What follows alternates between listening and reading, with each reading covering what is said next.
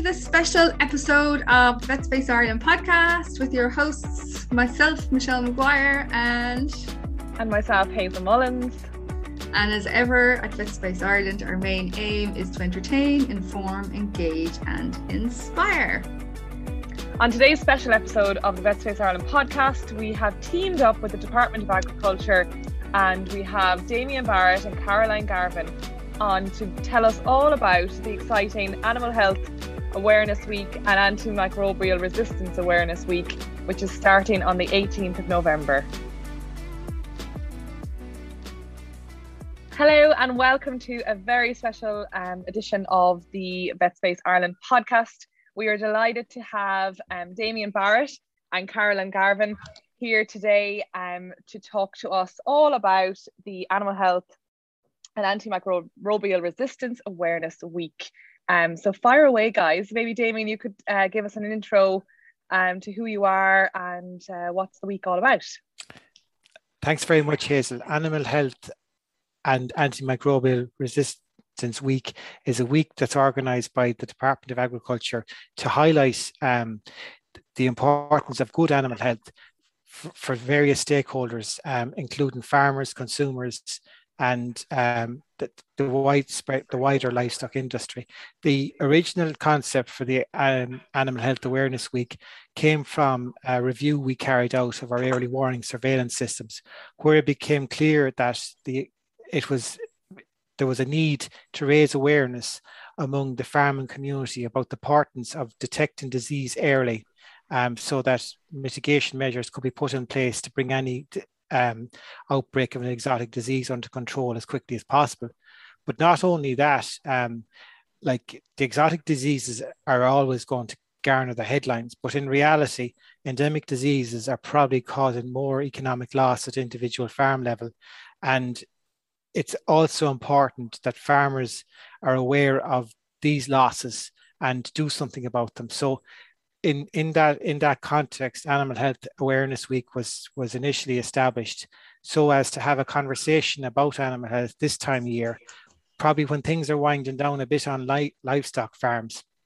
But then um, this year as well, this coincides with um, the World Antimicrobial Week, and like uh, good animal health and dealing with antimicrobial resistance are inextricably linked. So um, th- this this this is a week that I think it's good good for us to have these talks.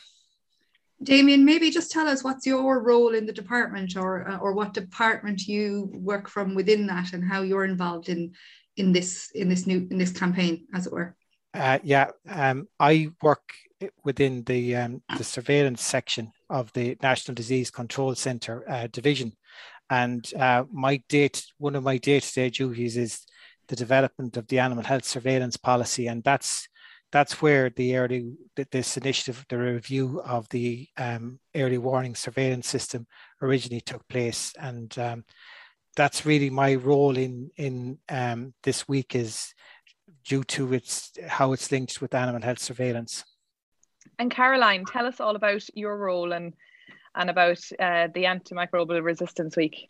Thanks very much, Hazell. Um, i work in the antimicrobial resistance section within the Department of Agriculture. Um, it's a relatively new section because we have, I suppose, really started focusing on, on developing actions to address AMR in the last three to four years. We launched our first National Action Plan in 2017, and it's a, a joint National Action Plan with the Department of Health and also the EPA because AMR, antimicrobial resistance, is in particular a public health issue. When we talk about antimicrobial resistance, we're specifically referencing antibiotic resistance. So we're talking about bacterial diseases where the antibiotics no longer work. So what this week is about, the, the AMR Awareness Week, is it's something that's it happens every year at a global level. So the, the 18th to the 24th of November every year is World Antimicrobial Resistance Awareness Week. And on the 18th of November, we're going to have a special webinar specifically focusing on AMR.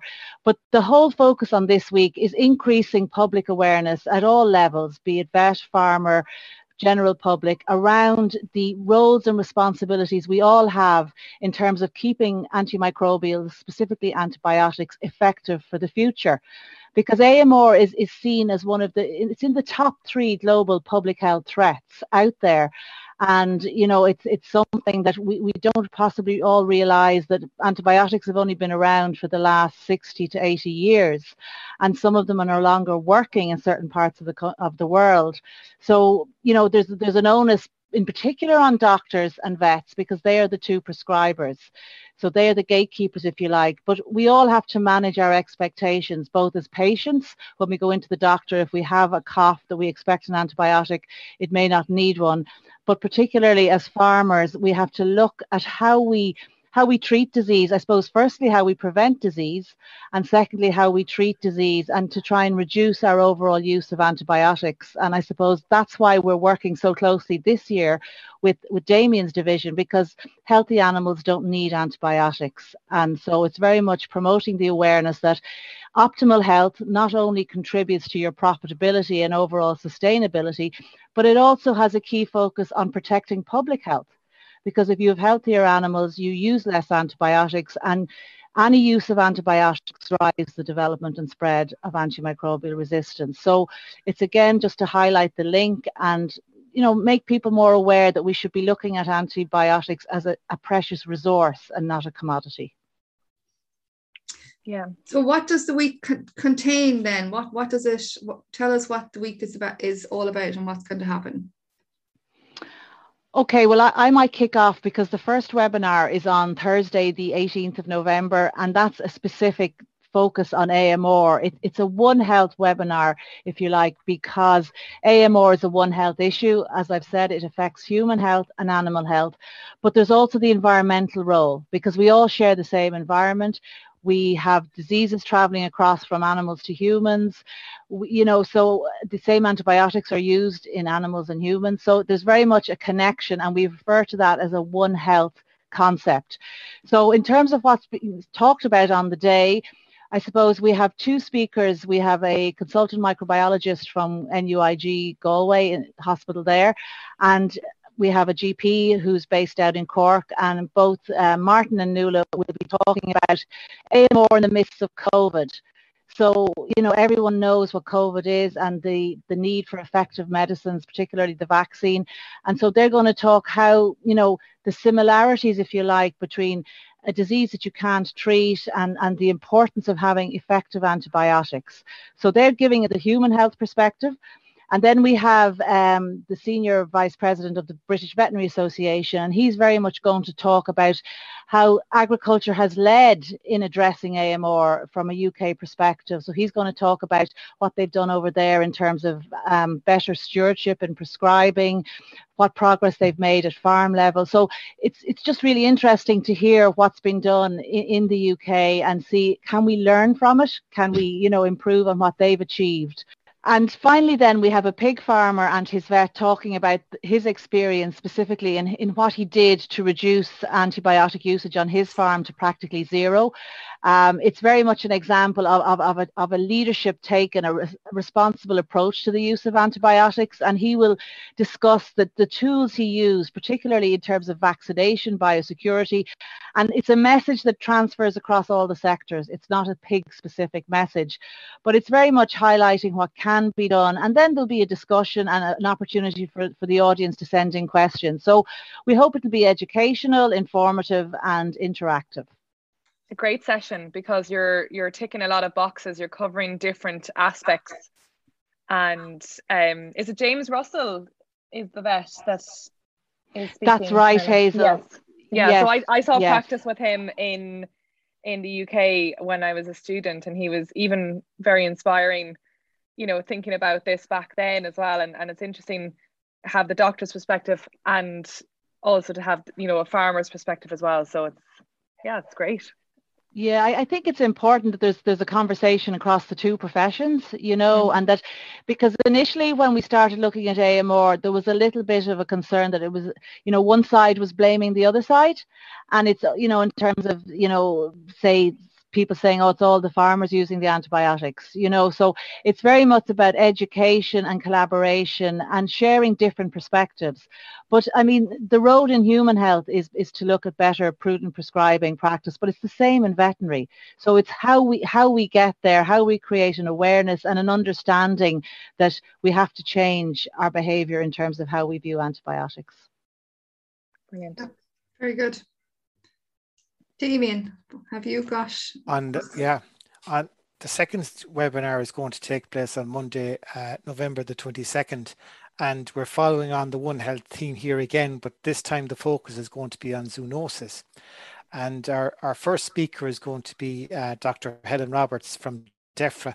And um, Helen Helen, among other things, is a is a is an advisor to the G7 on um, um, exotic disease, emerging disease uh, risk risk analysis, but she's also the chairperson of the HAIRS um, um, group, and this this HAIRS actually stands for Human and Animal Infectious Risk Risk Group and um, Risk Surveillance Group rather, and uh, she's going to talk about a number of emerging zoonotic threats um, that that group has looked at uh, I'm fortunate enough to attend those meetings on a monthly basis, and some of the some of the topics that have come up for discussion over the last couple of months have included Brucella canis um, among um, among um, dogs that have been imported from Eastern Europe and indeed airlifted from Afghanistan.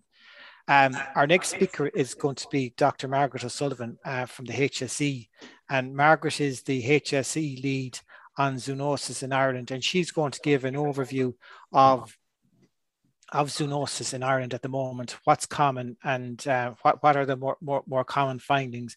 And just to just to let the audience know what what are the major zoonoses um, being being diagnosed by the medical profession in Ireland at the moment. Uh, this is going to be followed by um, Dr. Annetta Zintl from UCD, a parasitologist in UCD, who's going to talk about the emerging threats of tick-borne diseases. Um, as uh, farmers and, and, and practitioners are probably more more familiar with tick-borne diseases than the general public, but they become they become more important from a zoonotic point of view, in that um, as people are becoming um, more aware of the of the natural surroundings and going taking up hill walking and that there's people that would have had no uh, prior resistance to or exposure to tick-borne diseases picking those up. And um, i remember a couple of years ago reading about some an outbreak of q fever in um, the netherlands that actually led to quite a bit of mortality. And i suppose i remember as well um, a few years ago when I worked in Sligo, um, there was a report of a of a person, a Scottish person that had been hill walking in Donegal, acquiring louping ill, louping ill, which we which is we all associate with, with sheep, but um, this this person there's no there's no suggestion that he actually acquired it in Donegal per se, but hmm. um, he nonetheless he had acquired it. And our final uh, speaker that he, that evening is going to be uh, Kira Reid from the ARC Veterinary Group in Dublin. Um, Kira is going to speak about um, zoonotic pet, zoonotic disease and family pets, and she's going to actually give a case study of of salmonellosis in dogs as a result of the feeding of raw meat, and it just reminds us that we can pick up um, our best friends, man's best friend, can actually carry disease, and um, through no fault of his or her own, they may bring they may bring a zoonotic disease into our houses. And um, the reason we actually included a companion animal topic here is that companion animals, by their very nature, they are companions. They're probably the animals that are in closest contact with people, and therefore, they, they have there is that potential for zoonotic disease to be transmitted to their owners. Yeah, and very timely as well with the the emerging trends in raw feeding and things like that. Um, the health warnings don't seem to come with the all the benefits that are sold with it. So that's I think will be very well received and a great lineup there on that day as well, Damien. Yeah, yeah, we're we're very fortunate in the um, in in the, the speakers we have, like we have people that are quite expert in their field, and that we're we're delighted to have them here with us this on on that evening, sharing their knowledge. Excellent. Um, Neil, I think it's a, I think I agree with Michelle. It's a good lineup, and I think we kind of forget about all the all the zoonotic potential that uh, you know the animals that we're in contact with have. So sometimes it's good to have a reminder. And as the only non-vet here, I didn't even I don't even know what those two diseases were that Damien mentioned. So I was just like, I don't know what they are, but they sound really bad. I don't want to catch them. no, I don't think you want to catch them is right. No. Um, I, I, and and like I think I think part of the thing for us that are dealing with animals on a day-to-day basis is that while we may be aware of these, I think because we're so familiar with animals and we're so close up to them, we may there is the potential for us to be a bit more complacent. And I think the reason we have this day here is that it's first of all to remind people that of of of the threat. And also, I suppose one of the main reasons we're, we're very keen to get a lot of people in the veterinary professions at these webinars in the sense that they can become our conduits for speaking to the general public um, and we, are we're, we're looking forward to a, a good turnout if possible. Excellent. And Caroline, what's up next then? Yeah, Hazell, next up is a focus on herd health and I suppose the importance of proactive herd health planning to, to, to maximise your health outcomes, but also to minimise your antimicrobial usage. So again, we're very lucky. We have a great lineup, which should, you know, be of interest to a lot of, of, of people attending. The first speaker is Ailish Moriarty. She's a, a, manager of milk quality in Kerry Agribusiness. And Ailish is, is currently a Nuffield scholar, which means she is going off and doing a lot of valuable research. And what she is doing is she's looking at bulk milk antibody testing as a herd health management tool. So she's seeing what disease, what diseases can you measure um, by doing bulk milk testing, and it's, I suppose, it's to maximise the value of, of any tools that are out there for dairy farmers. So she she'll talk about that. And then our next speaker is um, Fiona Lovett, who is a, an RCVS um, sheep flock health consultant in the UK, but she's also a clinical lead on a farm vet champion program that they have in the UK. And we're, we're really interested in this ourselves in the context of our own actions to address AMR, because this program very much works to empower vets, to, to I suppose to educate and empower vets to establish good antimicrobial stewardship both in their practice and also on farm. So, I mean, that, that's where we want to get to. We want all vets to understand the importance of their role when they prescribe antimicrobials and to work with their farmer clients. Again, it's a collaborative effort, but really from an AMR perspective, it always goes down to education.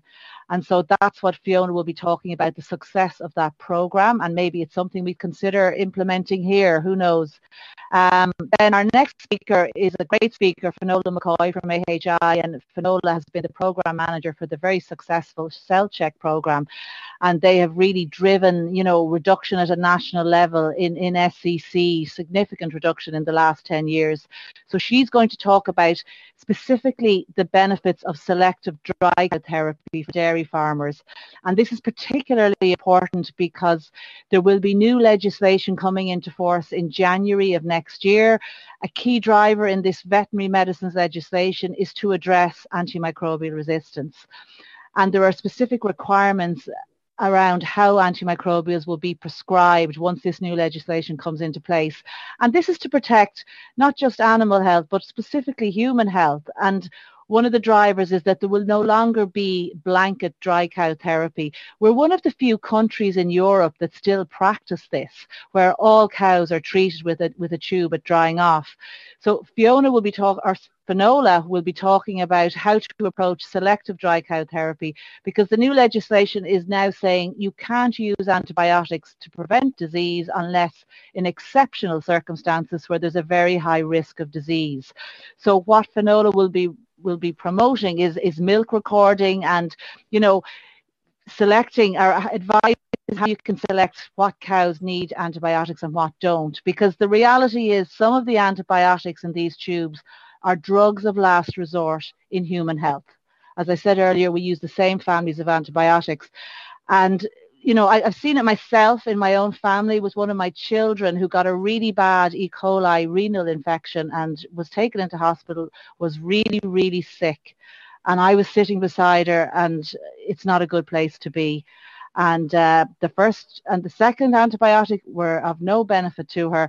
And i asked to see the the culture and susceptibility testing and there was 10 antibiotics that she was that she that, that she was cultured for and only one out of the 10 was going to be effective. And boy was I glad there was one out of the 10, but I also recognised it immediately as one I had used in, in dairy practice, in beef practice, and also in dogs and cats. So, you know, that, that really brought it home to me that how, how important it is for vets to prescribe responsibly. But um, sorry now, just I've kind of gone off a bit there on a tangent, but I just think it's such an important message that people realise that what, what we do as farmers and vets has, has an impact down the line for all of us.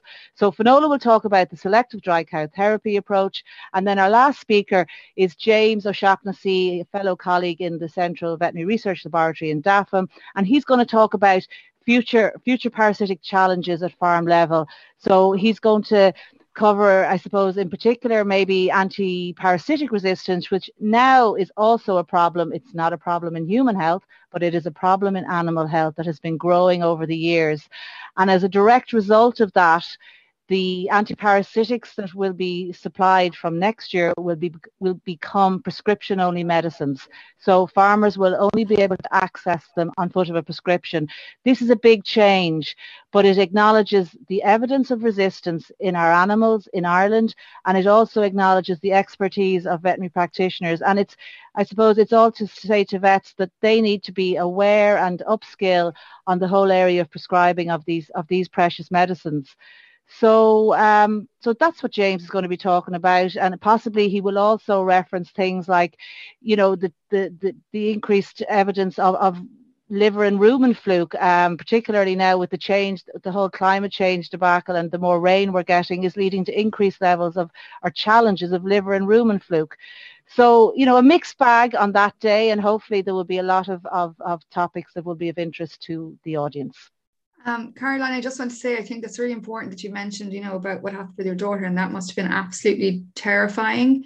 And I think it's stories like that that you know we do need to hear the human cost of of AMR. Um, and it happened to myself. I had a, I was very ill a number of years ago in hospital and had a multi drug resistant uh, infection as well. And I I was so ill, but I'll never forget seeing all the consultants standing over my bed on like day 10 scratching their head going shit you know where are we yeah. going to go from here like and I had an anaerobic oh horrible um peritonsillar abscess and I had to have it lanced every day and I'll never forget that like it was I remember being scared you know and they were like I knew they weren't trying trying to panic me but I knew that they were also worried at that stage. Yeah.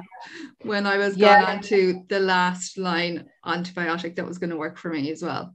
And and I and I think Michelle, that's why we brought in Martin Cormican, who's the consultant in Galway, because he will say, you know, he's dealing with it on a daily basis, those kind of scenarios, you know, where, where they're worried, what are we going to use next? Yeah. You know, and um, just to follow up, my, my same daughter who just she has hip dysplasia and she's had to have a lot of surgery and she was in for a second round of surgery and she was in a ward and I was sitting beside her and suddenly I noticed this kind of panic. There were nurses running in, nurses running out, and then they, they, they took one of the children out of the ward. And I just said to one of the nurses, what's going on? And it turned out the little boy had had his appendix removed and he just wasn't getting better. And they had just cultured what what is referred to as an ESBL E. coli. Now, ESBL means they're highly, highly resistant. They're resistant to the penicillins, they're resistant to cephalosporins. And so they took him out of the ward straight away. And then they wanted to culture, take some swabs from all the other children in the ward. Now, I'll tell you, I was I was really, really worried. And she was only coming round from the surgery. She had a couple of wounds on her leg because she'd had plates removed. And as soon as she woke up, I just took her home. I just, yeah. maybe I overreacted, but I just thought, I can't deal with her picking up this ESBL E. coli. I just, I think I had traumatic flashbacks. Through enough the last time. Yeah. You know, but it just highlights that these these bugs are out there, Yeah. and we just, uh, as vets and as farmers, have to be really careful what we use and how we use it. 100%. Very true. And just to comment on the um, Fiona Lovett, she taught me in college in, in Nottingham in, in, in uni, and she's a fantastic ambassador for the Farm Vet Champions. It's a fantastic campaign. And I remember doing a webinar with her, and I was thinking, how can Irish vets join this? And she said, yeah, of course, but I think it would be lovely for Irish vets to maybe have you know a, a, a version of that ourselves and i think something to work upon would be good yeah Yeah, well, we're, we're putting the, the idea out there anyway at this webinar, and if it gets some support, and you know, we we definitely be keen to, to to develop it further. and damien what's up next then after what's your next webinar The, the, the final webinar is on the 24th of November, and uh, the theme is emerging disease threats. But I suppose, as Podge and Rodge would say, it could be described as a, a scare at bedtime. Um, this this um, the first speaker that evening is going to be Dr. Philip Robinson, who's um, who works in the, the new veterinary school in Harper Adams University in the UK. But uh, Philip is originally from County Antrim in, in Northern Ireland, and he was in he, he previously worked in practice and for DAERA in in the north, and he happened to be he happens to be one of the vets that actually d- diagnosed foot and mouth disease in in the north in uh, 2001 in in that outbreak, and uh, Philip is actually going to talk about the the actual experience of being a practitioner um, looking looking at the tongue, the tissue on the tongue sloughing in front of his eyes, mm. and then um, he was at that time he was living on the on the home family farm at home. As as he was as he was working the case up, it dawned on him that he wasn't going to be able to go home that night or for the next fortnight until such time um, as as as that that risk period had had finished. So it's quite a it's quite an interesting human story from a number of perspectives. Yeah. Our second speaker that that evening is going to be Professor Simon More from CVERA in UCD, and Simon is going to be talking about the involvement of uh, the veterinary epidemiologist veterinary epidemiology team in UCD in NPHET's modelling. Um, that team was involved in in developing so, a lot of the inputs into the models that we heard so much about in the news that um, that was actually informed NPHET's um, control program for COVID. So it's actually going to be quite interesting to see this. I suppose is an ultimate One Health, like One Health, as well as about the health of the environment. Um, people and animals. It's also about collaboration between the professions that work in those areas. So this was One Health in action. Uh, our next our next speaker is going to be um, Sunita Juan from the uh, the National Disease Control Centre, um, our, our our own division, and she's going to be talking about the threat of blue tongue. Now, as as as you're all aware, blue tongue is a midge-borne disease, and um, it's it's one of those diseases that's economically important in the sense that um, it's it's required for for it's pre- I suppose as well as causing clinical disease, it's one of those primary um, trade diseases, and an outbreak can lead would would lead to a um, a loss of live export markets. Um, I suppose we we think of that this disease could well be introduced to the country by wind-borne infection, like midges can be transported for up to 400 kilometers by wind. But the reality of it is, is that this is more than likely going to be introduced to the country um, through the importation of, of, of livestock um, from areas in which it's endemic, like the like of France.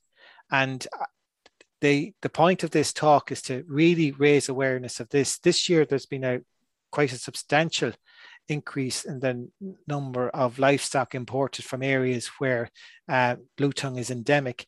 And we're, we're quite concerned with that trend. And there are ways to mitigate the risk primarily by ensuring that the animals are, are um, imported during the, the, the, part of the year in which the, the, the midges are inactive. But um, the uh, it, it still remains a concern to us. So um, the next talk I'm actually giving that talk myself. It's uh, it's it's basically um, biosecurity lessons learned from an outbreak of LP low path avian influenza in County Monaghan in in, uh, 2020.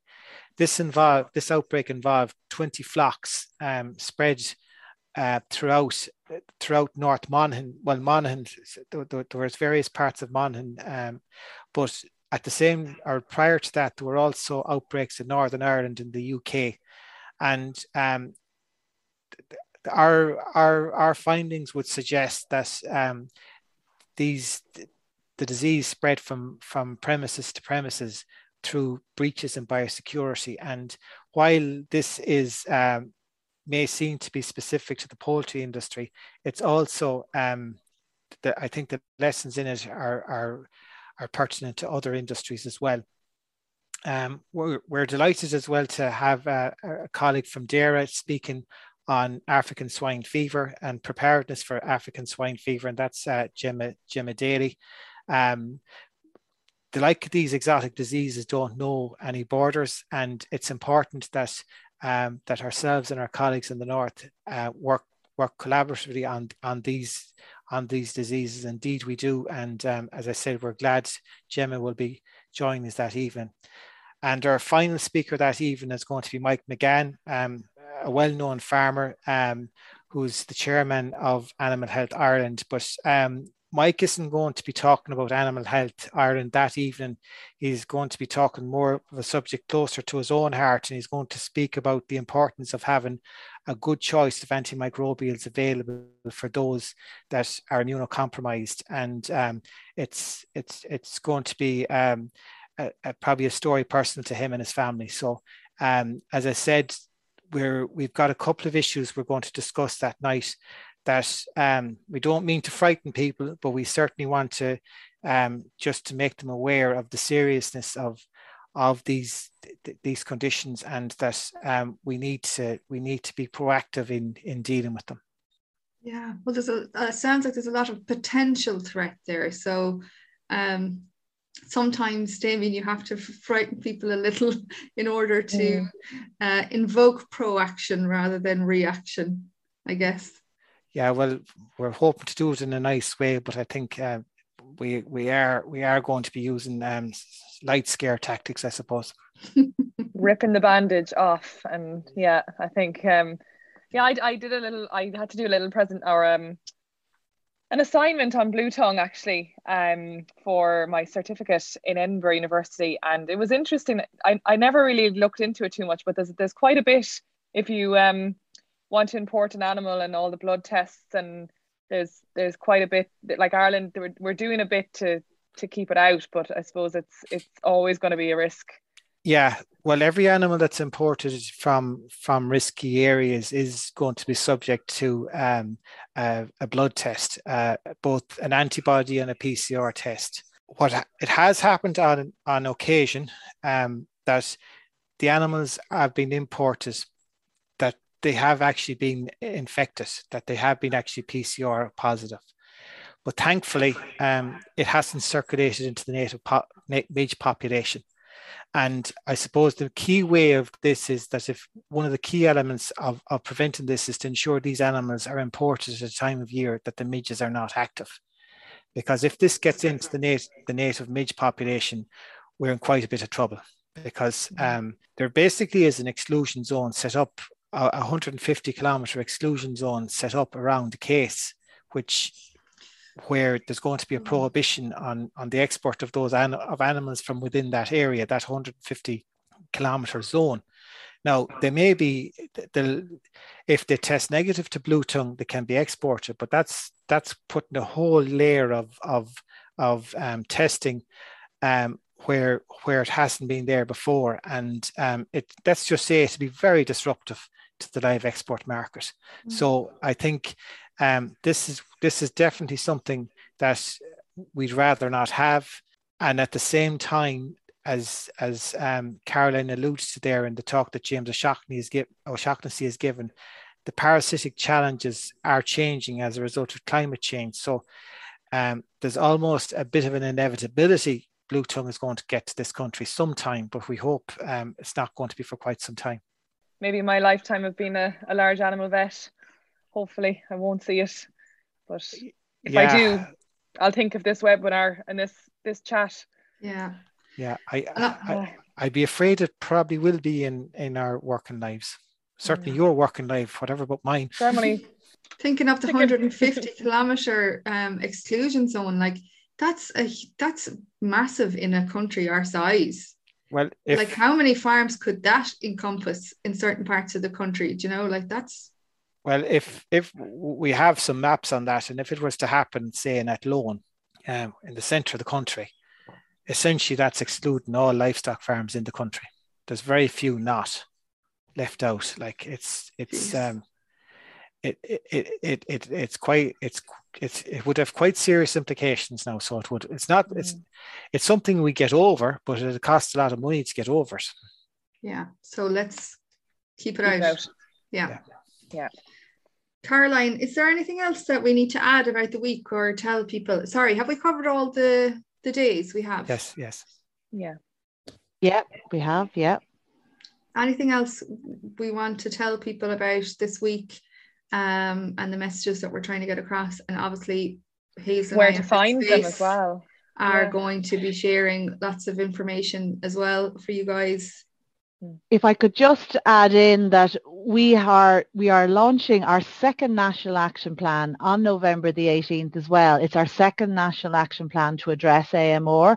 So the Ministers for Health and Agriculture will be launching that um, around two o'clock that day. And it's just to acknowledge that our first action plan had 54 actions across five, five objectives around awareness raising, disease prevention, responsible use and further research. 54 actions and the stakeholders took them all on board and completed 28 of them and we the rest travelled into INAP2 and we now have over 65 actions in INAP2 so it's just to acknowledge that there is a lot of awareness out there and people are doing things but we still we, we know there's a long way to go. And just to take you up michelle you mentioned about the potentials in the whole emerging disease threat. Um, amr isn't a potential it, it's a reality. It's there it's in our human population it's in our animal population and it's in our environment. There are resistant bacteria in our water sources there are resistant bacteria in our soil. And so, you know, we really need, everyone needs to play a role in ensuring that they use antibiotics as little as possible because that's the key to addressing antimicrobial resistance. And the last message I'd just like to get out there is there is a difference between antibiotic residues and antibiotic resistance. And just because you have produced an animal and sent it to slaughter outside of the withdrawal period, so there's no residues in the meat, those animals by being treated with antibiotics could have resistant bacteria that contaminate the environment or possibly the food chain. So, you know, any use of antibiotics drives resistance. And the other thing to say is you might never have taken an antibiotic yourself, but it doesn't mean you won't pick up that resistant bacteria like the one that you had, Michelle. Yeah. You know, you, you're probably not taking antibiotics every day, but you still got that resistant bacteria. So yeah. it's just uh, it's, it's it's to create awareness and to make everyone aware of the importance of keeping antimicrobials effective, how dependent we are on them. In the 1900s, women died quite routinely in childbirth because there was no antibiotics to treat disease. We've moved on. We've we've you know we've moved on with surgery. All those things that rely on antibiotics. So we just need to be we need to think about how we use them. We need to change our behaviour and awareness raising is the key to driving behavioural change. And that's where we're going on the AMR front. That's, I actually did read something somewhere. I'm sorry now for this something somewhere, but I, I remember reading a statistic in, in a magazine, a, a New Scientist magazine, not a now magazine um something like um so someone tell me now if i'm really really wrong but it was something like uh, that it was uh, AMR will, I think the predictions are by 2050 be responsible for 50 million deaths annually. And I think that you mentioned the, the women in pregnancy and that the majority of those would be women in childbirth. Have I made that up or did I dream it? Or does anybody know is that a legitimate thing to say? No, no, you, you haven't made it up, Michelle. Um, it was published, there was the O'Neill report back in the UK about a number of years ago, and they did this prediction. He's an economist, but he predicted that by, by 2050, there would be 10 million deaths per year for, as a result of resistant bacteria that we'd no antibiotics to treat. And not only, but there would be 8 million from cancer. So the deaths from antibiotic resistance would surpass cancer. And there are countries around the world, particularly the less developed countries, where they don't have antibiotics don't work because they, they use them, they don't have prescription control. They're just bought over the counter. And it's those countries now, there's quite resistant strains of TB in certain parts of, of Africa. There's no antibiotic to treat them. But those strains will travel because like blue tongue, AMR has no borders and it's the travel. We, we had a, a very resistant um, bacterial outbreak in, I think it was the Netherlands, and it came from India because in India, again, there's less control and supply of antibiotics. So that's where the resistant bugs come from and then they travel across. So it's, it's a collective, it's a global problem, but you know, and, and, Martin Cormican will talk about it on Monday, on the, the 18th. He will say that long after COVID is gone, AMR will still be with us. So, you know, it's just something to bear in mind. If I could yeah. also add, I, I think um, we're in the week of the COPA or the COPE this week, and the whole thing about uh, sustainability and all the pressure, all the talk about having is to cut, cut um, cow numbers. But um, I think globally, um, 20% uh, of, of losses um, in livestock production are due to uh, disease. And I think it's a the whole issue of animal health in in sustainability and the sustainability debate has not probably got the hearing it it should have got as of yet. Um, I think like I've in, in, in preparing for this week, I've I've been doing quite a bit of reading um, and and trying to get some sound bites for for farmers in particular, and and a few things have come to mind that that I think are quite quite memorable in a way. Um, cattle research carried out in Ireland um, with cattle that are carrying that have had fluke shows that they're being finished at about 50 kilos lighter than their comrades that have no fluke.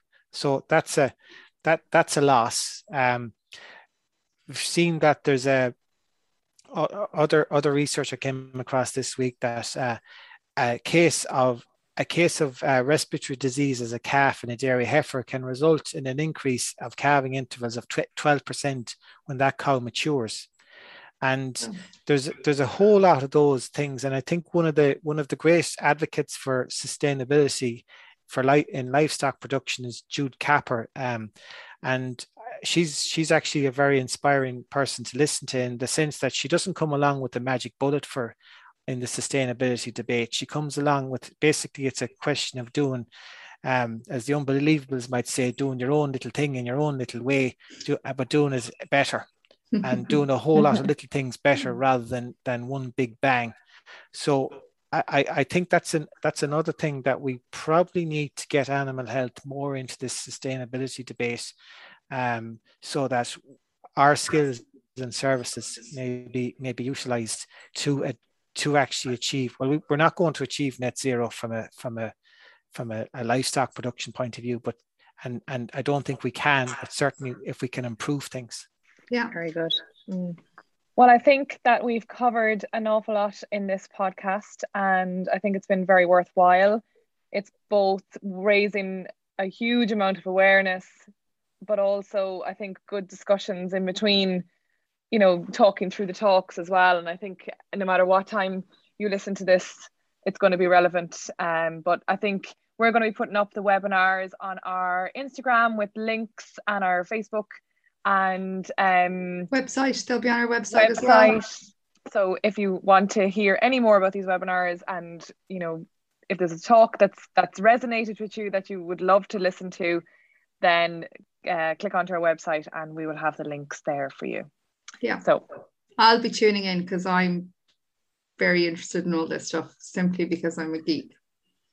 Yes, and I think it's very relevant to my career as well as a farm vet. So I think um, definitely there's a lot of there's a few talks there that I'll definitely be tuning into. So uh, Caroline and Damien, thank you so much for joining us and for you know telling us all about the week. And it's just been a pleasure to help you guys out and um, record the podcast. And well done for organising such a fantastic event as well. You know, it's it's going to be. I think each each webinar sounds fantastic, and there's a lot lot of mixed topics in each one. So well done.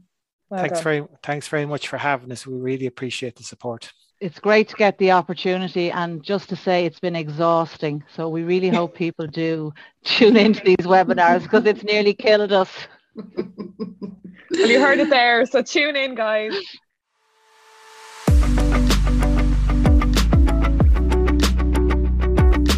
Thank you for listening to the Vet Space Ireland podcast. Don't forget to subscribe so you never miss an episode. And to find out more, go to vetspaceIreland.ie. And don't forget to check us out on social media and tag us whilst you're listening to the podcasts. We'd love to see it.